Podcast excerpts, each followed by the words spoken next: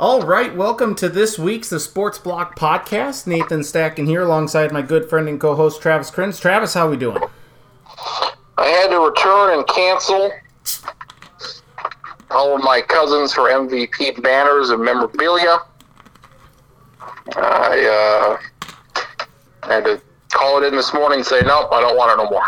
Well, okay. So we're just going to start right there, huh? I mean, we had could have gone a few different directions. We could have Oh no, with oh no, we gotta start with this dumb fucking team. Well, so the the Vikings looked really good for a half a, a half a quarter. They take half the first quarter, drive down the length of the field, score a touchdown, and that would be the only points they would score against the Cleveland Browns the rest of the day. Um, they only lose fourteen to seven. Had multiple opportunities. Um, Yes. I, I sense. I sense you're going to place the blame mostly on Kirk Cousins' feet, or at the feet of Kirk Cousins. Yeah, for most of it. You, you gotta score more than seven. First do. drive, excellent. You You gotta score more than seven. They, like, they never really came close to scoring. No, they didn't. They never tried to, it's not like they missed a bunch of field goals. I did get to watch the game, pretty much all of it. And then- waiting. Hmm? And I'm waiting. Yep. Cleveland. I'm waiting for Cleveland. They don't. The defense was it's the best they've played in a long time. It also was the worst that Baker Mayfield and the Browns have played in a while too, by the looks of it. I mean, Baker did not have a good day. They got pressure on them. They dropped a few balls. I mean, 14 points. You got to win that game. Mm-hmm. I saw Zimmer was trending on my Twitter, and people were calling for him to be fired. And I'm like, fuck, dude. He, Yeah. his record against winning teams is like, well, fuck it. As long as the defense is good, I can't justify firing him because he's in charge of the defense. So, and I was thinking if they don't make the playoffs, he's probably done. And they're, the enemy is out there, and I don't know if he's going to be. I'm sure that'll be a popular pick, but mm-hmm. I so I'm not going to place this all on Kirk Cousins. In fact, I'm going to place very little of it on Kirk Cousins. I'm going to place it on the five guys mainly in front of him who couldn't protect to save their frickin' lives. I mean, this for as good as the Vikings O line has been for the most part through three games this season, they were atrocious on Sunday. They couldn't get a running game established for Dalvin Cook. Dalvin left the game; he kind of re-injured that ankle, and then he came back in, had a nice little six-yard pop, and which was fine. The play calling was bad as well. So I'm going to blame Klint Kubiak for this as well, and on the Cousins interception, which, by the way, for the Cousins haters out there, was his first interception in the last 226 attempts. I blame Cousins 50% for that pass, for that interception, because he leads Thielen way across the field, and Greedy Williams is just kind of right there. Uh, like, what Thielen wasn't even his guy. But if you look at Thielen's route, if Thielen cuts in rather than keeps going up the field, that's a catch. He makes that catch or draws a pass interference penalty, and then we're talking about a whole different ball game here. So Thielen and his route running there, not very good. Again, Cousins maybe didn't need to lead him quite as much, but if Thielen cuts in, and you could see it too, like Thielen just keeps running up the field rather than stopping or like moving back inside. So I blame Thielen 50% for that. Cousins still 50% for leading him that far. But that that one I put like when I saw that I, I sent a text to my dad. I'm like, what's Thielen doing there? He's got to cut back in rather than keep moving up the field. this is a quarterback that can't do. He needs everything to go right. If the offensive line's not good, he's not going to play well. Like he needs everything to go right for him just to, to be. To But he only good. got sacked twice. Like he didn't. It, it's not like he folded up like a, a lawn chair and constantly ducked under pressure. He he actually escaped pressure pretty good. It feels like he just can't move when there's pressure. Like he just can't get out of the way. He can't make a throw on the run. Like he can't do anything. Well, If he's got pressure, he can't. Like we've seen so many guys get out of the out of the pocket. And Mm-hmm. You go on the you know Lamar Jackson and Russell Wilson and Mahomes and Rodgers and all, all the good quarterbacks. They can get out of the pocket. They can make something happen. yep. and there's a rush in his face. Like Cousins just can't do that. Like if things aren't perfect, he, he's not going to be good. But did you see That's that? frustrating. Did you see that throw to KJ Osborn? Did you see that one throw to Justin Jefferson placed right over uh, Denzel Ward's head? Like he puts the ball in very good spots. So I can't I can't say entirely that this is on him because he made some great throws on Sunday. Yeah, that's what's so frustrating is he makes those throws, and then they score seven points. Yep. They scored what? They scored nine versus Seattle. Zimmer said, "No, that's the best the offense has ever been since I've been here." Mm-hmm. That Seattle game, I'm like, it was good. You scored 30 points. You scored nine in the second half. Uh, fuck you, the, the best you've ever played. Sort of Christ probably scored at least 50 points. Nine in the second half. They scored three against the Cardinals in the second half. They had that uh, pick six. That was the only touchdown they scored. Right. Yep. Nope. So in the last what the last three second halves, they've scored four field goals. Yep. Nope. I and I Like get it. what in the fuck is wrong with this offense? I I don't know. I don't know. Well, let's uh, even look at the last play of the game because again, the Browns, to their everlasting credit, gave the Vikings multiple opportunities here to tie the game up. I mean, if Baker Mayfield could have hit Odell Beckham Jr., who was wide open, wide open, we're not even talking about anything else here. But it would have been 21 7 Yeah, that- Browns. That would, yeah, that would have been the end of it. But he didn't. And you know what? That's fine because the Vikings have a chance. Then Kirk drives them down the field at the what they're at the 26 or like the, the 31 yard line, something like that. A one, time for one last play, and the the hail mary, if we're gonna call it that, was a very poor throw, a very flat line throw. But Thielen is interfered with, or at the very at bare minimum, he's held. And now this is back to back weeks on a in like on a hail mary or last ditch attempt. We had it in the Chargers Chiefs game last week, and now we have it this week. There's clear interference there, and there is no call. Like, what in the hell are the refs doing? Like, okay, we could just mug everyone now. Like, that's a you have to you have to be consistent with your calls. That Well, they was are consistent that they don't call anything as on the final play. So they made it. They made it abundantly clear you can interfere on, on the final play. well. Then why did the Vikings get called for it against the Golden Boy and Rob Gronkowski and the Buccaneers last year? Because they are the Vikings. Yep. I mean, it, it's it's just it's very frustrating the the inconsistency throughout the game, and of course, very frustrating with the inconsistency with the offense. Um, I mean, Brian O'Neill got bull Cousins was multiple. 20 of 38 for 203. He did not play well. No, he- 20, that's that's not. This better be his worst game. I can't imagine it'll be worse than 20 of 38. I don't. I, I don't think he will. I can't. And then I mean that, that, that stat of him with the rating under 85 and 20 passes. Well, this is another game where he lost. Somebody who won in that situation was Baker Mayfield, who also did not play well. His what rating was a 60, Mhm. and he had 33 passes for 555 yards, and he ended up winning the game. So two quarterbacks who played not very well. One of them had to win, and it just turns out it wasn't the Vikings. That uh, that fourth was it fourth and goal or maybe it was just third and goal. That I think it was third and goal uh, for the Browns, and they It was called- fourth and goal, and they stopped him. Four, fourth goal, yeah, and they called a pass interference or holding on Eric Kendricks, and it, was very minimal. Like I there, I saw Twitter kind of blew up on that. Like it, it like that's a ticky tack call. I, I don't know. It it yes, he grabbed him, but not not by a ton. I've seen far worse go unflagged. And I mean, they, they stopped him. They stopped Yeah. him fourth down. I, I did love how aggressive the Browns were. Kevin Yep. Stefanski, if that's his call, I give him credit for being so aggressive. Sometimes it worked, sometimes it didn't.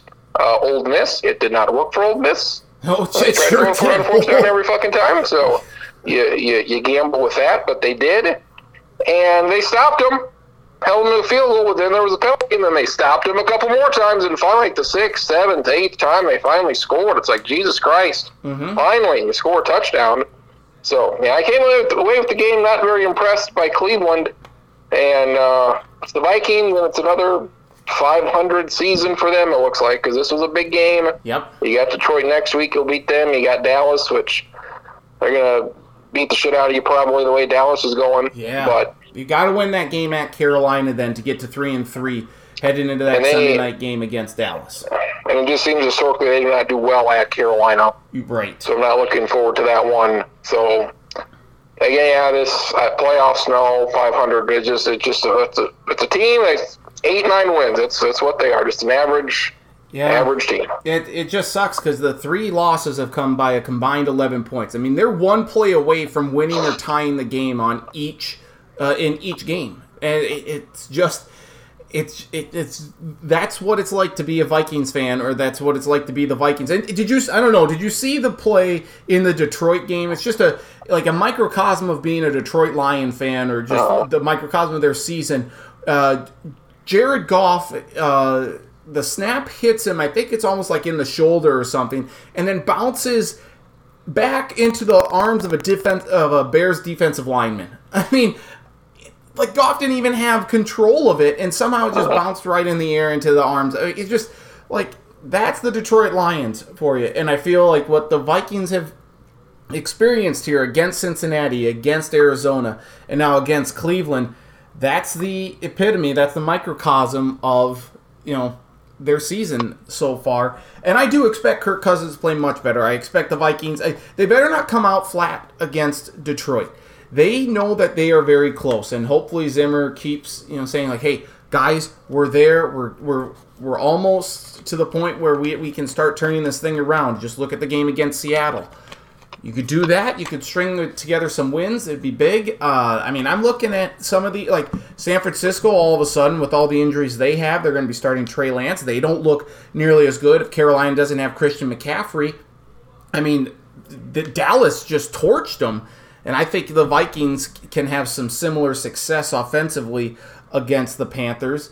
Uh, and it, but I mean, I think you just looking at some of these teams, and even the Chargers. I feel like the Vikings can go into LA and beat Justin Herbert and the Chargers. It's not going to be easy, but they can do it. Um, there, are, there are wins that can be had later on down the line um, that I thought weren't going to happen, but something needs to turn around. Like uh, the first time they get blown out, then I'll be like, yeah, I'm okay. I'm going to throw in the towel here. But they're so close. Just one or two plays each game go their way, and we're talking about a four and zero team, no worse than three and one. They can win every game and they can lose every game. But I know it's gonna every game is gonna be close because that's just the way the NFL work, and that's that's just the way the Vikings work, where every game is gonna be close for the most part. Look at how many teams though are one and three this year, or two and two. Like the okay, the New Orleans Saints and the Chicago Bears are both two and two, and they have just some confounding losses in different ways. Like the Saints get blown out by the Panthers. Panthers are appear to be a pretty good team. Then the Saints inexplicably lose to Daniel Jones and the New York Giants. Like it's just it's unfathomable that the Saints playing in their first game in New Orleans could be so bad against the winless Giants who do everything they possibly can to screw things up.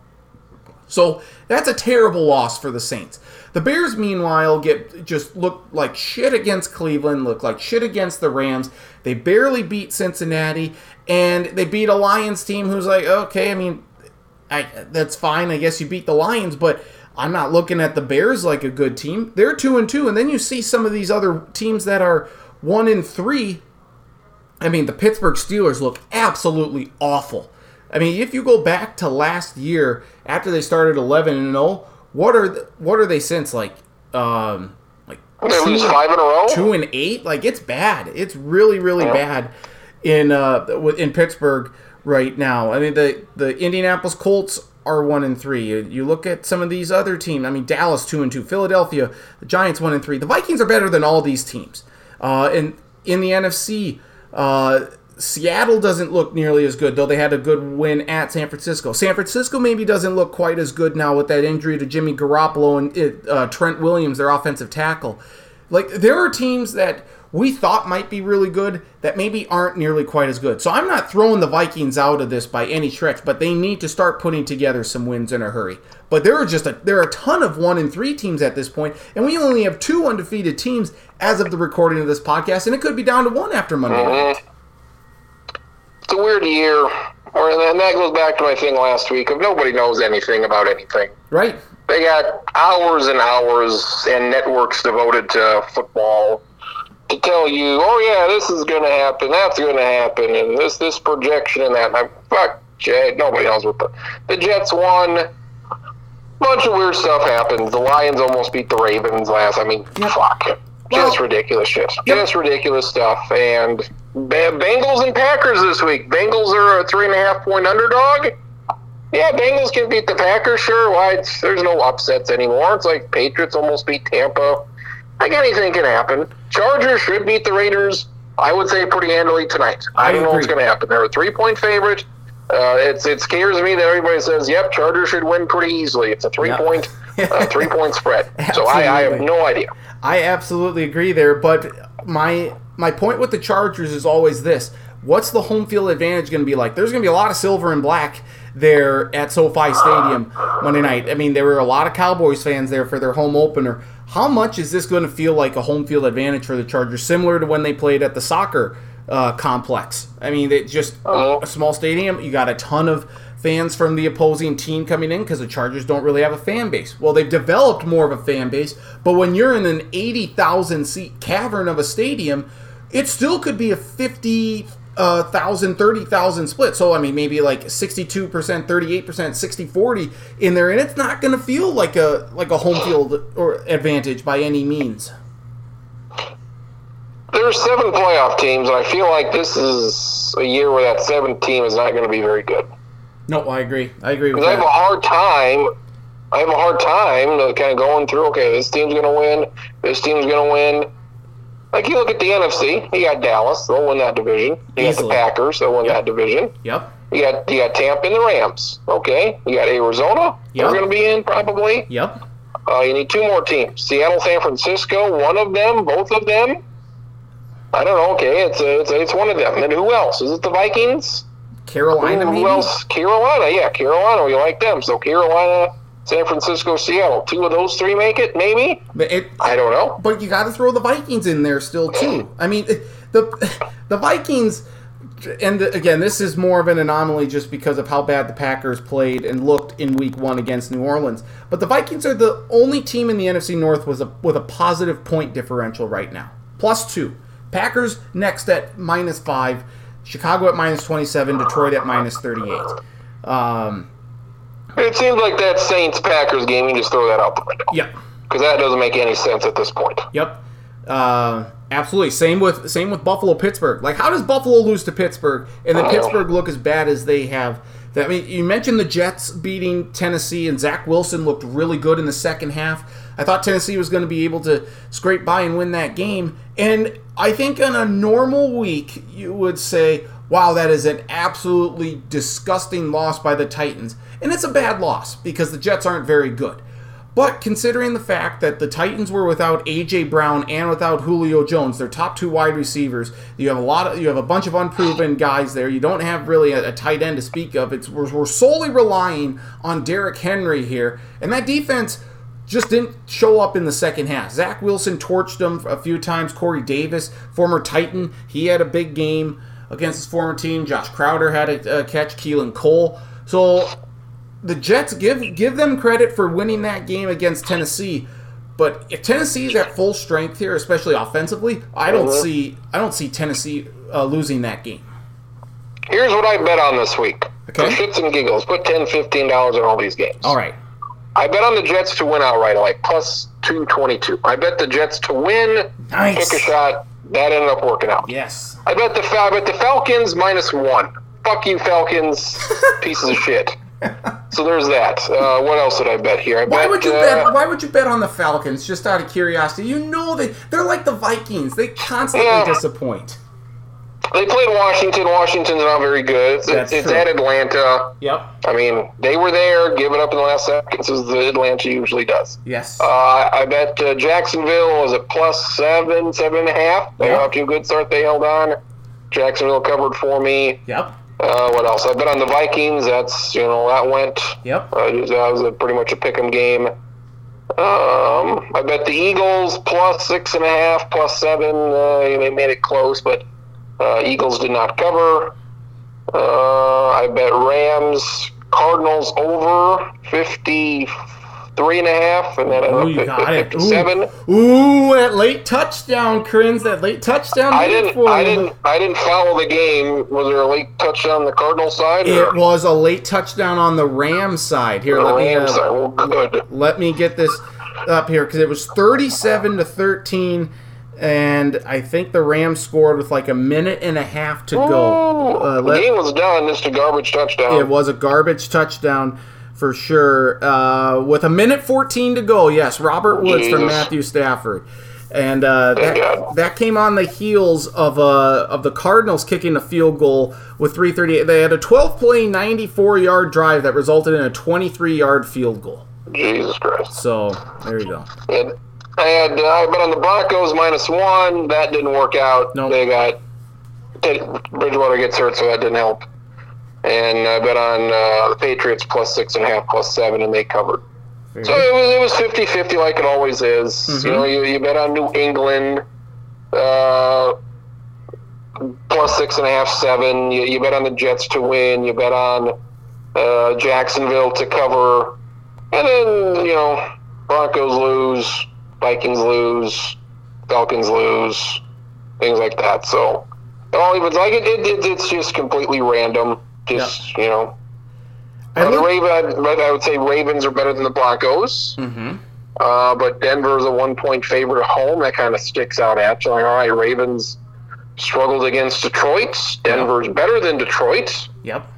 but then they have no problem beating uh, Denver on the road when they should have lost to the Lions. So it's Rams look like world beaters and they get fucking just ran all over. Mm-hmm. Versus the Cardinals, and the Vikings should have beat the Cardinals. And the Vikings, I don't like them at all. So it's again week by week, and the Saints just shit all over themselves. I don't know. Eagles look like total crap against Dallas, and they give Kansas City a, competitive game for two and a half, three quarters, and I, I don't know. None of it makes any sense. Yeah, and, and the Jets win because their quarterback is really good. So I don't.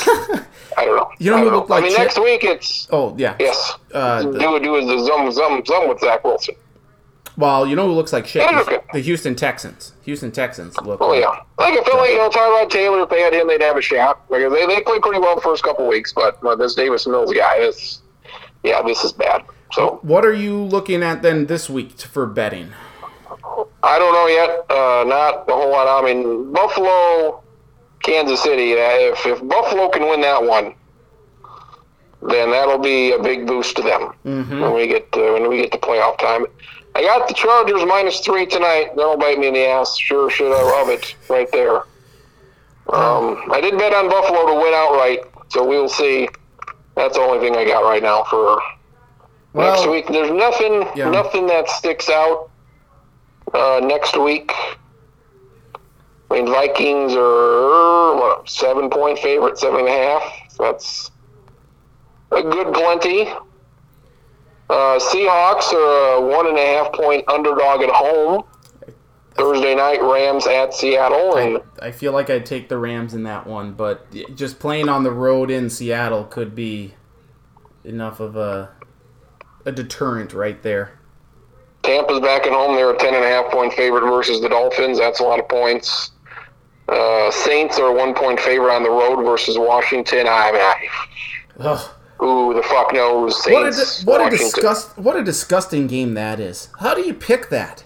That's bad. It's like That's a true Washington at home. I, I don't know. Um, Falcons are a three and a half point favorite versus the Jets. Yeah, London God game. the- That's a London Oh game. yeah. Uh, God forbid the Jets win two in a row. Patriots a nine point favorite at Houston. I'm kind of looking at the Bengals and the Packers here. Uh, Bengals a three and a half point underdog at home. Beat uh, Pittsburgh a couple weeks ago. I think this is know, the biggest regular season game for Cincinnati in at least four years. in a while, I would say. They can maybe be another playoff team. You got Broncos Steelers. Steelers are a one point favorite. If Drew Lock plays that game, then by all means give me Pittsburgh. I don't know what the what his status is right now. Uh, yeah, concussion. Well, concussion is what uh, took Teddy out in that game against Oh. Baltimore, and they weren't going to win that game anyway. Um, I don't think. Yeah.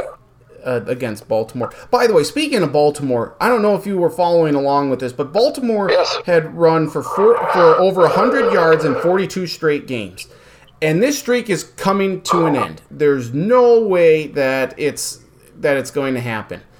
And then Denver throws an interception with three seconds left. They have two plays left, max, like 10 seconds. I'm like, okay, um, there's a chance here that Denver, that, you know, Baltimore could get the ball one more time here with, uh, it, it- but we'll see what happens. And this third down play takes like five, six seconds and it results in an interception. And then Jim Harbaugh says, "No, we're not taking a knee. We're going to get this record here." And sure enough, they uh, Lamar Jackson keeps it, runs for four yards. They get to 100 or 101 yards.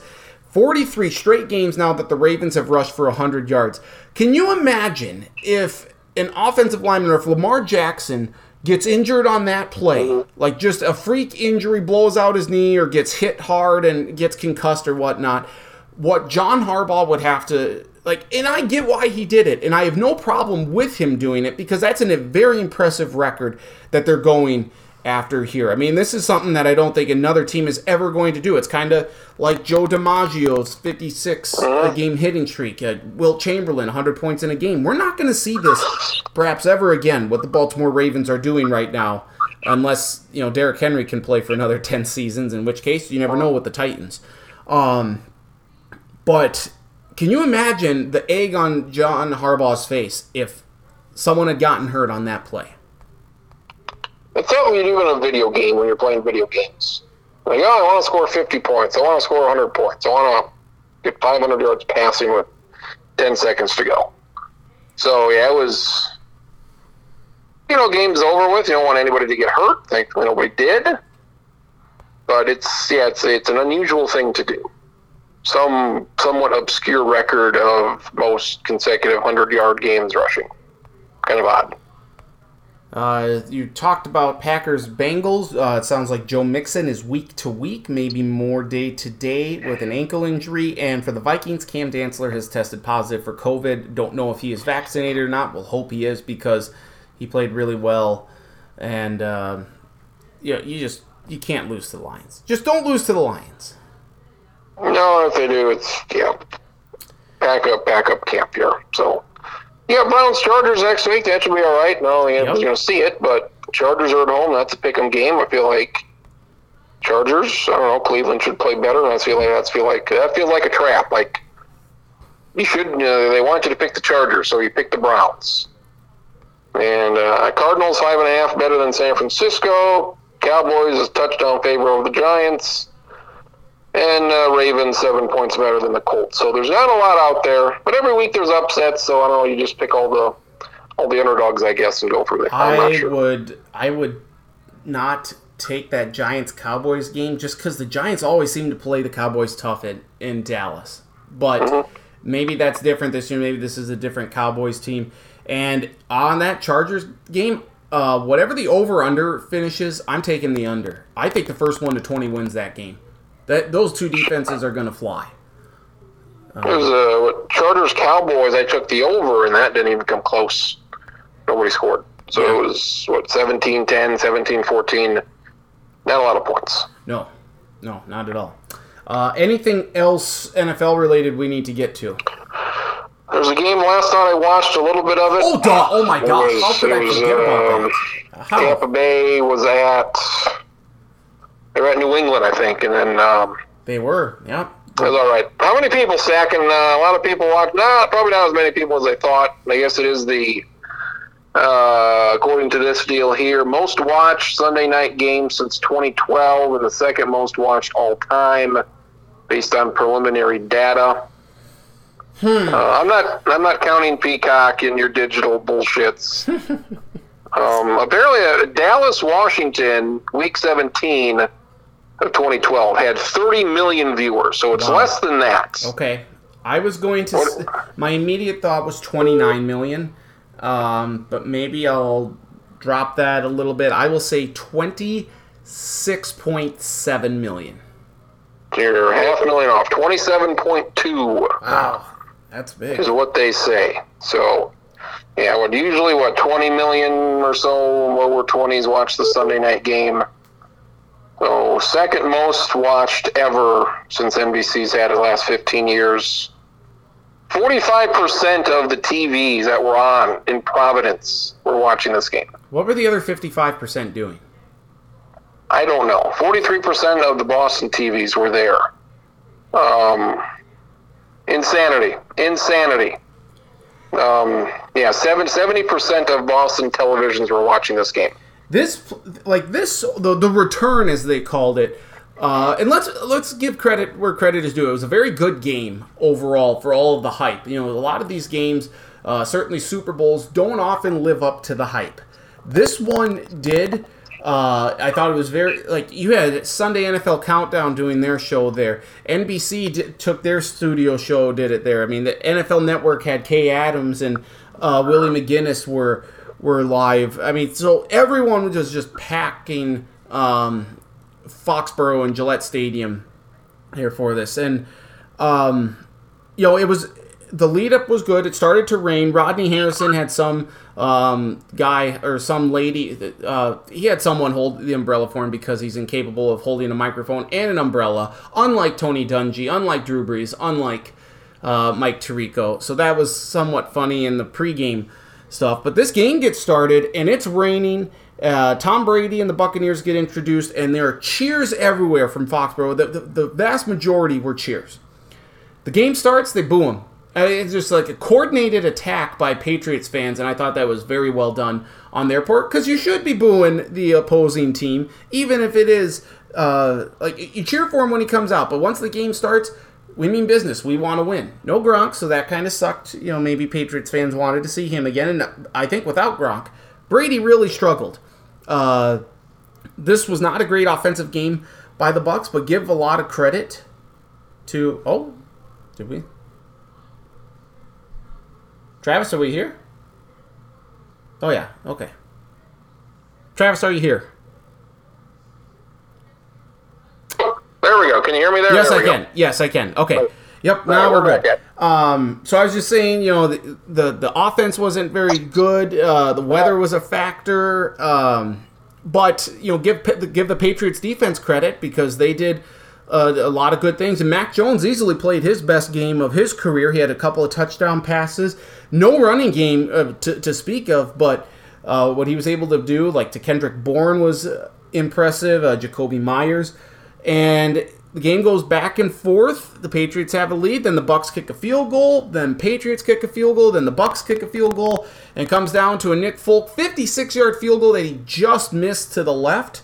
A lot of people are maybe questioning, saying maybe you should have gone for it there, considering the the weather and whatnot. I have no problem with it, but overall, the game, the atmosphere, the electricity in the air, it all delivered, and I was very impressed by the game and by the Patriots' performance. Really, I think you know Tampa Bay's lucky to escape with a victory. Yeah, close game throughout. Tampa Bay did not look very good at all, so they've got plenty of time to figure it out. But I mean, Mac Jones, he looked pretty good. Mm-hmm. Oh, had 23 completions at one point. Easily his best game of the year. Easily. Mhm. So they're probably not making the playoffs, but Mac Jones looks looks serviceable and looks as good as any of these rookie quarterbacks. So uh, we'll see what happens with, with New England. Probably not a playoff team, but yeah, that field goal, I, I was, I mean, it was long enough to sit the left upright, and conditions were not good, and they damn near made it. So even if he does make it, they still got 50 seconds left to drive down for a field goal. Uh, who knows what would have happened there? But yeah, good game. Good second half. It was close. Uh, Brady is still very good at those throws at the end. Antonio Brown, he just couldn't either see him or catch him. They were right there. Mm-hmm. But They, they mentioned Oh, on the GameCast uh, last night that uh, Brady has targeted Antonio Brown more than any other uh, receiver on the Bucs, which is a little stunning uh, to think about. But apparently, uh, Brady and Brown have a semi-close connection uh, for whatever that's worth. Again, I think not having Gronk was a huge factor in this game. Um, but over and then Brady is now the all-time passing leader. He passed Drew Brees there in the first quarter, and uh, it was a kind of an awkward moment there because they thought he was one yard shy or thought he had tied it, and then there was a timeout, and then they moved the ball ahead, and then they gave it to him. Like, no one really knew what the hell was going on, and there was supposed to be a brief pause to like recognize Tom Brady, and it just was like, oh, like okay, he's the you know passing yardage king. Move on. I'm like, what the hell? Like, it was just weird. The, the weird how that all uh, kind of played out on that play. Um, but also, uh, Drew Brees was there to see his passing uh, record get beat, so that was kind of cool. Yeah, it was a big time game, and what? Yeah, 27 million people watched it, and Favre going playing the Packers that was a big deal. Yep. Back when, and that's really only the only other thing I can think like like that. Where did Peyton Manning ever play at the Colts, or did he play in Indianapolis? I believe he did. That happened. Yep. I don't. I don't remember that being as, as big of a deal. I don't know. Um, yeah, this, this was a big deal, and they've got what Buffalo Chiefs this week. That's another. Yep. That's another big game. Maybe the biggest game of the season so far. Uh, the two the two favorites in the AFC. So. And uh, then uh, Cole Beasley's talking about uh, getting called out for not being vaccinated. Uh, Wow. So he's providing a distraction for the Bills, which I'm sure they're they're really liking. Um, there. Nice road to vaccine because they don't want to get sick and get other people sick. So. I mean, maybe, maybe. Um, something to think about. Uh, so yeah, that what was how many people watched? Because I know it was a it was a three twenty five game, so it was regional oh. and stuff. But how many people watched Favre's return to Green Bay? I have to think that was close to 20, 20 million, maybe twenty two. The, the one at the, the Monday night one, then you had the one at Grant, the 331. Yep. I don't know. Is this something we can find here? I don't know. I'll look for it, see if I can find something. Okay. Okay. I can I can try and look as well. But yeah, that's uh, uh, anyway. the, the return uh, hap- has happened. Now we move forward. Uh, the Patriots are one and three.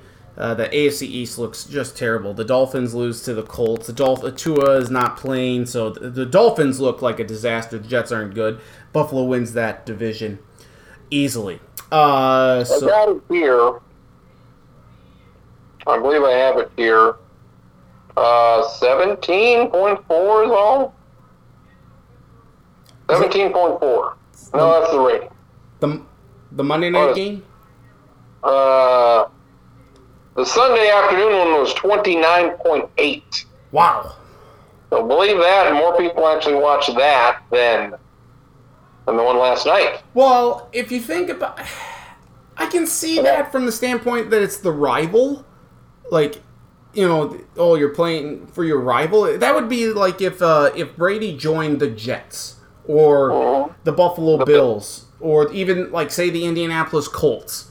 Uh, I mean, join the Bucs. I mean, that's not a rival to the Patriots, but it's still the return. So that. Eh, it doesn't have that rival. You have the rivalry portion of it was Brady against Belichick, not Yeah. which I don't know how m- much that draws you in. I think it, people were more fascinated by the fact that Brady was returning to New England to face his former team. And the Monday night game had 21.8.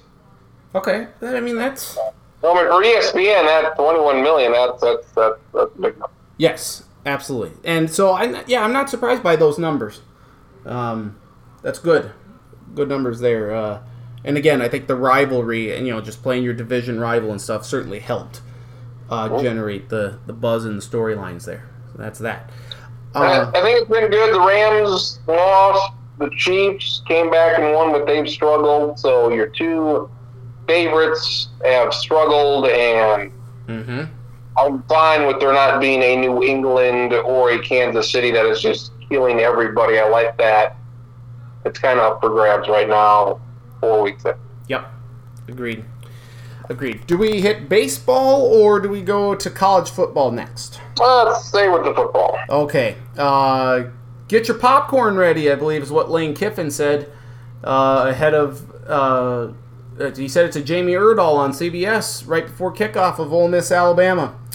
Not sure if he was eating more popcorn than coaching because Ole Miss looked like shit in the first half there against Alabama, going forward on fourth down a couple of different times, including ones deep in like his own territory. Like it, with like six minutes, seven minutes to go in the second quarter, Alabama trounces Ole Miss forty-two to twenty-one. Uh, their defense certainly played much better. Alabama's defense did uh, than the game last year in Oxford when they gave up 48 points. But uh, once again, Ole Miss, like Lane Kiffin, we're trying to build up this challenge, and we get we get embarrassed. Like it, it not that's not a good look. I'm looking forward to this weekend, and it was not very good. Uh, Georgia Arkansas was supposed to. Oh, I was looking forward to that game so much, and Georgia just bothered them. Oh, it was it was bad right from the get. Well, you can tell. Okay, Georgia drives down the field. I actually thought because I didn't realize JT Daniels wasn't going to play in this one. Georgia starting quarterback, and you get Stetson Bennett the fourth. Maybe we should start talking like this uh, when we're talking about Stetson Bennett. Oh, lovely! It sounds like some like a name you would get from Gilligan's Island or at uh, maybe at uh, Mar-a-Lago or something. It's Stetson Bennett the fourth. Have some manners, Stetson. Um, maybe he's a hatter. Uh, anyway, uh, so Stetson Bennett gets a start, and he throws like a, only a handful of times the whole game. Georgia just pounded the rock against Arkansas's great defense. They score the, on the very first possession of the game, and then Arkansas gets it and has two false starts. It's like what? Like that's not uh, that's not good at all. And no. Arkansas really never recovered. Georgia just kicked the crap out of them up and down. They've now posted back-to-back shutouts, uh, back-to-back shutouts in the SEC for the first time since 1980, I believe, when they did it against Vanderbilt in Kentucky. Uh, this Georgia team is very, very good, and Arkansas just wasn't ready for the spotlight. No, that was a disappointing game. That defense is excellent, and yeah, Georgia usually drops the game. I don't think they're dropping the game. With that defense the way they are, they're not they're not losing until they play Alabama. No, I text. And, uh, sorry, go ahead. And hopefully Alabama's undefeated. They got at Auburn. That might be the biggest test coming up this week. Other than that, nothing. Yeah. Nothing going for Georgia's schedule. They're gonna. The defense has been very impressive. Bo Nix so. in Auburn with an impressive win in Death Valley against LSU here over the weekend. Um, but I, te- I sent two two games that I liked at the end that saved the weekend for me. I'm just being a complete crapshoot. Yeah. Was Kentucky and Florida. Yep. Like that. Yep. And what the hell was the other game? Better not be Stanford, Oregon. Oh, absolutely not. No. Uh, there's another game at that time uh, Kentucky, Florida, and it was also oh Clemson, Boston College. Oh God! Where I mean, I saw that when they Boston College was a 16 point underdog. I'm like, who in the fuck is Clemson beaten by 16 points these days? And the under of 47 and a half. Their defense is good, but fuck, is that quarterback? That offense is very bad. That is a terrible, terrible offense. They could, they barely even got 16 points for the game, and they're out of the top 25 now. Uh, it's bad. I don't think DJ Uiagalelei is necessarily bad. They lost some offensive starters too, so some injuries are piling up. But yeah, Clemson looks terrible, and apparently Dabo Swinney doesn't dabble. Uh, see what I did there? He doesn't dabble in the transfer uh, pool. Maybe he should start doing that because you have a great program. Why don't you try and get the best players in? If Alabama's going to do it, Clemson maybe should do it too, because otherwise they're going to fall off the map in a hurry. Yeah, because they're bad. So bury them dead because they're not going to be good, I don't think, for a while. So yeah. I was rooting for Boston College. They had it bad snap at about the 10 15 yard line. They had this game won. They were driving, they had it. And uh, unfortunate, they could have been 5 and 0. That sucks for them. Uh, Kentucky, were they 4 0, 5 0? Good win for Kentucky over Florida. Yep. What's yeah, that, the first win in Lexington since like 19? 7 0. Wake Forest should win these next two. Yep. They should be seven and zero. So didn't Kentucky beat? Didn't Kentucky beat Florida for the first time in Lexington since like the '60s? It was a long time. Yep. They they've come close last few years, last couple shots, but uh, they finally did it. Their their defense. They Florida had about what eight shots inside the ten.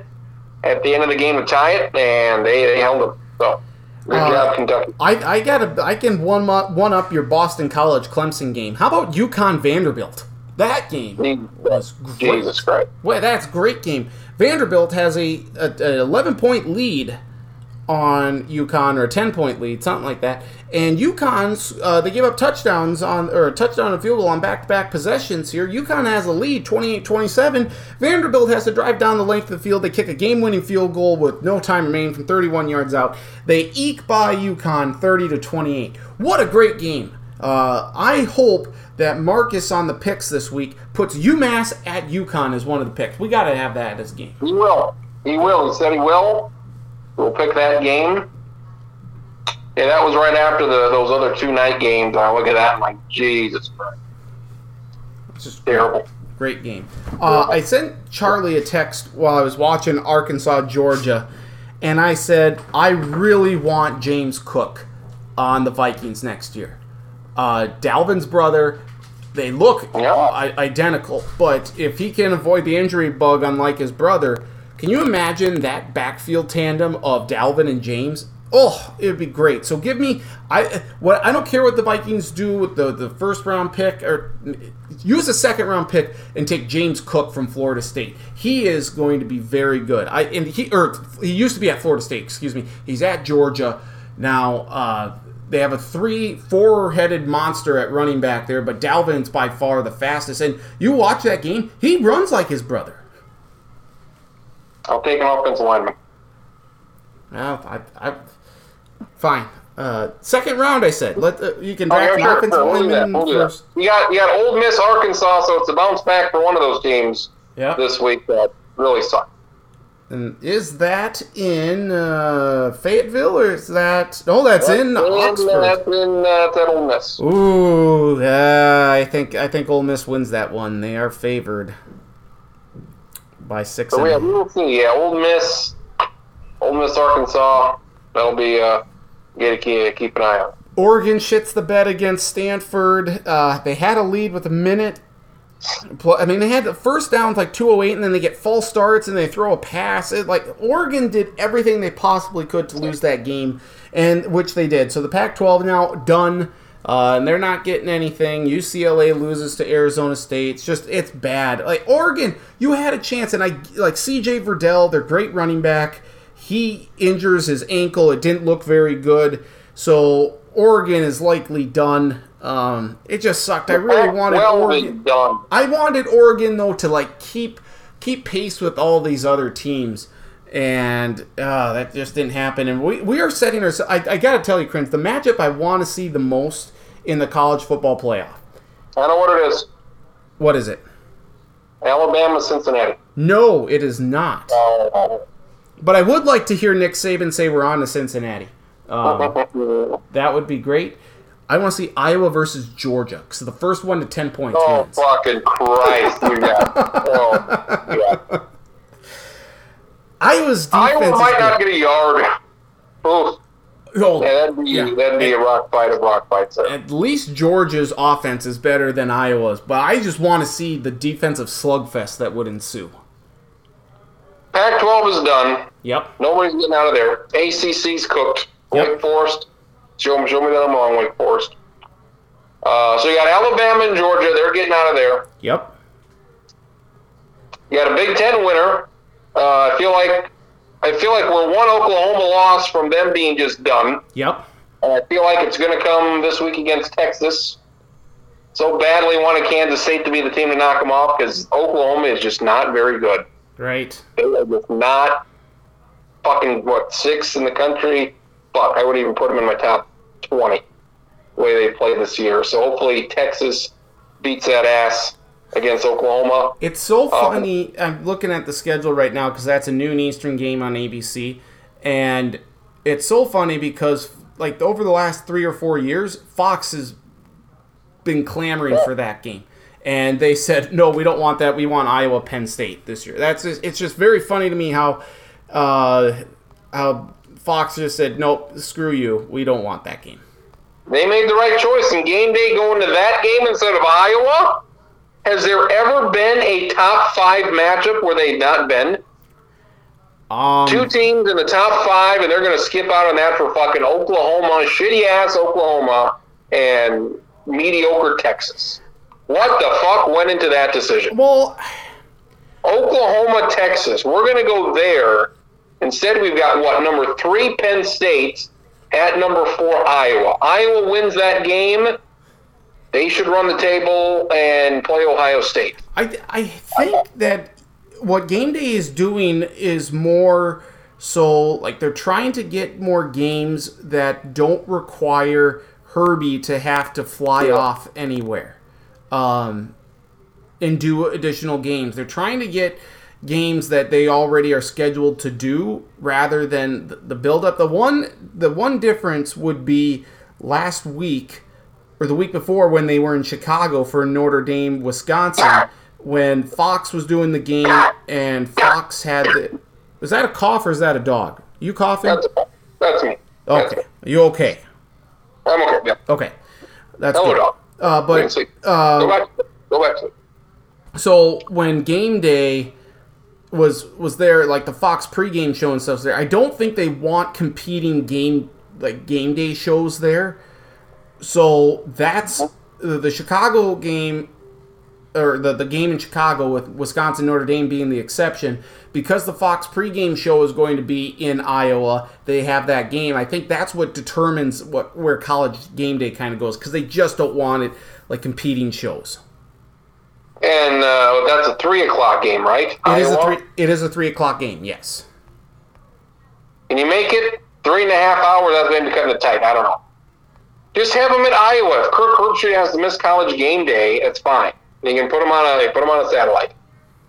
He can he can be in Iowa when everybody, or you know, he can be down in uh, Texas when everybody else is up in Iowa. But if Fox is doing their show live from Iowa City, and they are, I don't think that College Game Day and Fox want to like have the competing crowds and whatnot. If I'm ESPN, I will go there and get a hundred times the crowd. Fucking Fox's horseshit is going to. Well, sure, sure. So I'm going to go. I'm not. I'm not concerned about what Fox is doing. They don't matter to me at all. If I'm ESPN, like, all right, do Iowa. We're going to go there because we're the big show in town. We could give a fuck if Fox is going to have their horseshit of a pregame show there as well. So that's. I mean, that college, college game day, they're the number one thing. Mm-hmm. Like I was, I, I saw that this morning. I'm like, what game are they going to? Ole Miss, Arkansas. I'm like, oh yeah, Texas, Oklahoma. I'm like, you gotta be shit. So that's. If that was, you know, any other team, three versus four, ah, that's just ridiculous. Just ridiculous. It I, It, you know what? We are at a time though where there's just not a lot of great matchups here. There are th- already we've seen 34 teams ranked in the AP top 25 lose. Now that stat is skewed a little bit from the standpoint that it factors in head to head matchups against ranked teams. So uh, if you have you know 10 like in like Georgia versus Arkansas, of course one of those ranked teams is going to lose, and that's going to add into that number. But just the fact that we've had 34 losses already through five weeks, it tells me that a you know there's not there's not one or two outside of Alabama and Georgia. There aren't really any dominant teams in the sport. And maybe we need to stop ranking these teams ahead of the regular season and maybe wait until week four or week five and let things sort out because it's clear that no one has any idea who the good teams are. he creates a lot of chaos, a lot of entertainment. Ranked teams falling up and down. I look at next week's schedule. I have no idea where they're going to go next week. I was, I was just looking at that too. Um, Kentucky, Georgia, Kentucky, Georgia, two thirty CBS. You got Texas, Oklahoma State. Can't imagine they do back to back Texas games. Other than that, that's their two picks. You got Auburn, Arkansas, and Auburn's going to lose to Georgia this week, and Arkansas may as well lose to Ole Miss. So I don't know. They they they, they did uh, Clemson, Georgia. I think I think Kentucky Georgia would be the best one. That's got to be it. I mean, that's it's not not a great week for that. Then the following week, Or do they go or do they go like to an FCS school? Yeah, that's what I was thinking. I would say the the following week has got to be your FCS school because as it stands right now, there is not a ranked matchup. USC Notre Dame, that's not nearly as good as you would expect. Wake Forest Army, that's a bit of a stretch. So no, when is that? When when are these games? Uh, October twenty third. I believe there's a team having a homecoming that day. Mm. Uh, I believe they play Northern Iowa. That'd be Brookings. That'd be the uh, the South Dakota Jackrabbits, as they'll call them. Yeah. Uh, SDSU homecoming. How about this? Homecoming, Hobo Day, October twenty third. Return to Brookings. Make it happen. Let's do it. I like it. I like it. The other thing you could look at too, uh, where is that game or when is that game? That's coming week week ten, is it? Uh, week ten, November sixth. What's the what's the November sixth slate look like Oh. at the FBS level? That's that's uh, North Dakota State week in Brookings. It is. That week for college football also looks like shit. So I don't know where they're going for any for this next month. There's no game that's like, all right, you got to be at this game. That's why I'm like, go to Iowa, Penn State, because that's by far the best game, at least Mhm. on paper. We don't have any. we- We've got. It'll change, I'm sure, but we've got two or three weeks here of no ranked teams playing anybody. Right. No, I, I agree, and I you I doubt you would go to an FCS uh, school more than once, or like, and, and not I'm not talking like you wouldn't go to SDSU twice, but I'm saying like visit FCS program more than once in a season. But shit, I mean, if if SDSU is the defendant, if they're undefeated, and they they're dealing with a lot of injuries right now. Don Gardner's out, Isaiah Wilson. Uh, we, I mean, they're dealing with quite a few injuries there. So hopefully, uh, South Dakota State can beat the Fighting Kurt Warners. Hopefully, they can. Uh, get through that Hobo Day game and be undefeated leading into that game against the Bison. That would they'd have to come back for that. But maybe they could come for Hobo Day if things are. SDSU's just got to remain undefeated. But I mean, if SDSU's better than a lot of these Power Five teams out there, how do you not? How do you not go to where the best games are, regardless of the level? That North Dakota State game, that's the game right there. That's that should be a sellout. That should be twenty two thousand plus. Yes. So Yep. I'm thinking of going up, up to Hobo Day, but apparently you got a volleyball game that day, so that ain't gonna happen. So No. oof. And then uh, of course that would have to happen on that day. And then um, yeah, North Dakota State would be the game. Um, November sixth, weather should be okay. So might splurge on tickets for that and and try that out because that um, yeah that could be a good one. Yep. Must see. Must see game right there. So yeah, that's a that's a big big game there. Um, I, I Also- think yeah they got to go with that one. Yep. Also, um, people have got to stop treating wins against Wisconsin like they're good because they're not. Well- Wisconsin's not any good at this point. They lose to Notre Dame, Historically speaking, it's a good win. yes, but are they any good this year? No, No. they're just not. I can't believe I thought Graham Mertz was worth a damn. Like he fucking sucks, and usually it's good enough with the running game and the defense to be good, and they almost beat Penn State.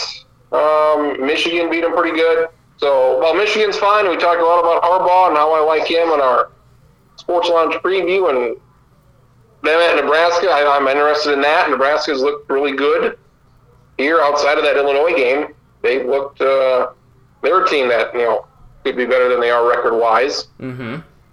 With Michigan beating Wisconsin, that should not be a win. Where like, oh fuck, look at Michigan, put them at eight, put them at ten, Right. put them at seven. It's like they beat Wisconsin. Wisconsin fucking sucks. Treat it as such. Don't treat it as they beat a top ten Wisconsin team. They beat a team that's now one and three, and Wisconsin be lucky to win sixty. It, and just historically bad offense for them. Like they don't have a running game. When we think of Wisconsin, we think of the great running games of the past. You know, like the like the Melvin Gordons and the and the Ron Daynes and and whatnot. They don't have that this year. They, they just have a very poor running game. They have a poor offense. They can't score. Defense isn't all that good. Uh, they this week happened to go to Illinois, and I mean that could Illinois beat Wisconsin? Could Wisconsin be one and four? I mean that's that's They should be able to beat Wisconsin. Illinois is you got Bielema there. They beat Charlotte by ten, Yeah. I think. Yep. They lose to, And had to San back Antonio. UT San Antonio, which uh, they're they're a decent team. Then they beat Nebraska. They got their doors blown off, I think, by Virginia. So yeah, Illinois is not a good team. So if you can't beat them, yeah, that, And- that's bad. And we already talked about this. I mean, the game of the week is Penn State, Iowa, but the other game of the week is UConn at UMass. And UConn right now is a three and a half point favorite. UConn, UConn, and UMass three and a half point. Connecticut can't win that one. Boy, that's that's bad. That's real bad. I think UConn needs to be relegated to one double A and even or the, at the FCS level, and even that might not be good enough for them. So, game of the was- week. uh, I, I was somewhat surprised that I could even find that Vanderbilt UConn game on. I think it was on ESPNU. It maybe? was. It was. Like, what is this stupid fuck? I guess that, that's there's nothing else on at that point. I was like, all right, I guess this stupid game's on on TV. Well, I was confused by why uh, why there was no game on ESPN from two thirty to five There wasn't. There wasn't. They just had college football scoreboard. It was odd. Like Right. The scheduling for the and they didn't even have a, a late night uh, Pac-12 game or anything like that. Uh, just because uh, the Pac-12 game was on FS1. Just very weird scheduling on on everything. Because all the Pac-12 games were apart from UCLA, Fresno, or UCLA, Arizona State, were all in the afternoon. B- bizarre. Just very bizarre. It was weird. It was weird. Uh, Cincinnati beating Notre Dame was nice. Mm-hmm. Uh, Cincinnati's, I think that, that a playoff team. I, I they're going to Yeah. win the rest of their games. They're they're a playoff team. it's the first time we've ever had this. We've had a, a group of five team. They're a serious contender. They're number five now. And after this week, they'll jump to number four. So they are there. So if they go undefeated, they should absolutely be in. Mm-hmm. I feel if they go undefeated, uh, regardless of what Oklahoma does or whatever else. Feel like the, the Big Ten winner is going to get in. Ohio State, Iowa, Penn State. Penn State, they're in that mix. So starting to come come down to it. We're only four or five weeks in, but it feels like you know there's like maybe two spots left in this playoff thing. Yeah, So- because you thought that maybe Oregon could fight and claw their way to you know stay in the conversation, and then just losing the stand. Well, what are you doing, Oregon? What are you doing? What are you doing, Anthony Brown? Like, come on. They, you know, They're they're not just- very good. They beat Ohio State, but similar to that Packers Saints game, you can throw that Ohio State game out of the out of the books. They almost lost to Fresno State, and now goes on to lose to Hawaii. yeah. And they've struggled ever since. They struggled against Stanford, who they played a couple weeks ago. Yeah, Arizona. Yeah, terrible Arizona team. Yeah, It's like Oregon. Yeah, you're not good. Nobody in that conference is good. no, Not a single fucking team in that Pac-12 is good. no, no. Uh, look forward to whatever team gets to play in the Rose Bowl and get curb stomped by the loser of Penn State, Iowa. That'll be fun. So there you go. Uh, let should we talk some baseball playoffs here? Baseball regular season is has come to an end, and Crins, I was so disappointed Sunday seeing not only Tampa Bay lose to the Yankees, but then Washington blowing a five-one lead to the Boston Red Sox. And losing, it means we don't get Toronto in the playoffs this year, which I really wanted. I know you wanted it. Uh, it means we get Yankees Red Sox in the ALCS, and I could not. This could not like. I I want to distance myself from this as possible. This is not appetizing to me in the least. I'm just staying as far away from this game as I possibly can. It'll be good. There'll, a lot of people watch it. It'll get a good rating, I'm sure. And the Yankees probably should win this game. But yeah, you, you had you know, Seattle right there. You had Toronto. You had some new teams in it. And there's some fucking Red Sox, Yankees, which is who could care about that at this point? Feel the Yankees should win and get a chance for some playoffs before the playoffs, but none of it worked. So it was a good little finish. What 91, 92 games was all you needed to win the wild card, which Yep. is not not a great many. So we will see. I think whoever wins though is gonna lose to Tampa. Right. No, yeah. Tampa Tampa wins this. Uh, uh, whoever they play going away. Uh, I, I'm just so disappointed for Toronto. And yes, if they had beaten the Yankees two out of three games, we're not having this conversation. Uh, Toronto's in, the Yankees are out, and maybe we could have the Yankees meltdown talk. Uh, I think Toronto's though that team that you really need to watch out for next year. I think they are just they're loaded, they're young, they're fun, and I think Toronto's going to be really, really good next year. It's just disappointing that they missed out, all because I mean, the Red Sox were giving them every opportunity, and the Red Sox somehow sweep the Nationals. And the Nationals are a terrible team, but I like Boston was losing. They lost two or three to Baltimore, so it gives you that false hope. And you knew Toronto was just going to kick the crap out of the Orioles, which they did. And then then Tampa beats the Yankees Friday night. You're like, okay, so you're saying there's a chance, and then they kick the crap out of them Saturday. Okay, like we have this real opportunity here, and then Tampa goes silent Sunday. Like, what are you doing? I know you don't want to suffer an injury ahead of the playoffs, but wouldn't you much rather keep the Yankees out? I. It's just. I thought I read something somewhere. I believe this to be true. Where if it would have been a four-way tie, it would have been Yankees Red Sox because the Yankees would get to pick their opponent or something, and they would have picked the Red Sox or whoever the hell said this. So that's true or not, I have no idea. So that would have been an interesting. I guess Seattle would have played Toronto, and then Yankees play Boston, and the winner of that plays each other. I guess.